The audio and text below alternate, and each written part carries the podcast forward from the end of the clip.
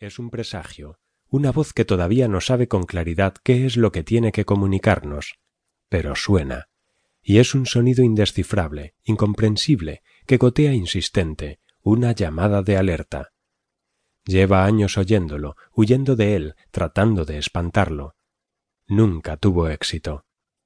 Ahora esa ansiedad por fin tiene una primera forma, el rostro del jefe de radiología, esa mirada esquiva, esa expresión resignada. Andrés ha visto demasiadas veces esa mueca. Él mismo ha debido ajustársela sobre el rostro en más de una ocasión. Es la ilustración que acompaña a una mala noticia clínica, la primera cuota de un pésame. ¿Está preparado para esto? No lo sabe. Suena el teléfono. Es Karina, su secretaria. Le informa que su padre está de nuevo en la línea, ha vuelto a llamar, pregunta si ahora sí podrá atenderlo. ¿Tan mal estoy que ya ni siquiera deseas hablar conmigo? Así saluda a su padre. En tono jocoso, por supuesto.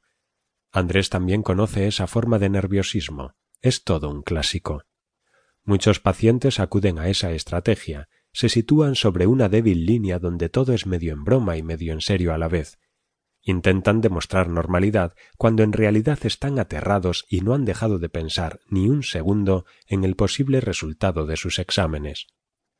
Han pasado horas perseguidos por el temor a enfermedades mortales. Han encontrado un dolor inédito en cada movimiento. Han presentido manchas sospechosas donde antes sólo veían su piel. Pero entonces se acercan al médico tratando de fingir una peculiar naturalidad. Sonríen, pero parece que estuvieran a punto de llorar. Dejan caer preguntas como la que acaba de hacer su padre. No te llamé antes porque justo ahora me acaban de traer tus exámenes, dice Andrés. ¿Y? En principio todo está bien, dice tocando con sus dedos el borde cerrado del sobre. ¿En principio? ¿Qué carajo quiere decir eso, Andrés? Tranquilo, viejo, te estoy diciendo que estás bien, me estás diciendo que, en principio, estoy bien, es distinto. También conoce perfectamente este trámite. Por lo general, los pacientes necesitan estrujar cada palabra, las exprimen buscando su significado más directo, limpiando cualquier matiz. Quieren despejar de dudas hasta los signos de puntuación. Un paciente siempre sospecha que no le están diciendo la verdad, o que al menos no le están diciendo toda la verdad, que hay algo que le ocultan. Por eso insisten, hurgan tan desesperadamente en cualquier lugar, incluso en el lenguaje. En este caso, sin embargo, su padre tiene razón.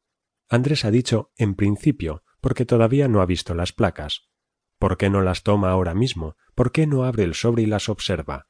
¿Qué le impide mirar esos resultados? El rostro del jefe de radiología ha quedado suspendido como un globo dentro de su consultorio. Los pasillos de los hospitales suelen estar llenos de globos así. Se deslizan lentamente sobre el aire, todos iguales, plásticos tenues donde se pintan cejas dobladas hacia abajo, bocas graves, gestos sobrios, puras señales de resignación. Es una ceremonia, un protocolo clínico. Los hospitales son lugares de paso, templos para el adiós, grandes monumentos a las despedidas.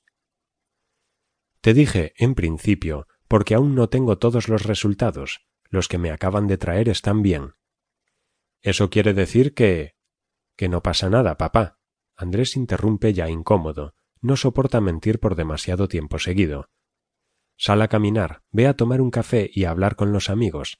Todo está bien, en serio. ¿Seguro? Seguro. Quedan un instante en silencio. Es una pausa tensa, insoportable. Andrés quiere colgar. Sabe que su padre está indeciso, que todavía duda. Lo puede imaginar en su apartamento sentado en el brazo del sofá verde, al lado del teléfono, apretando el auricular, pensando. De pronto Andrés se siente detenido sobre una nada profunda, sobre un vértigo. Más que silencio, quedan un instante en el vacío, hasta que. Tú no me mentirías, ¿verdad? El padre habla desde los huesos, con esa voz áspera pero cercana con la que hablan los huesos. Andrés, continúa, si yo tuviera algo grave tú no me lo ocultarías nunca, ¿no es cierto? Andrés tiene un erizo en la lengua, siente que su garganta de pronto se llena de cáscaras de piña.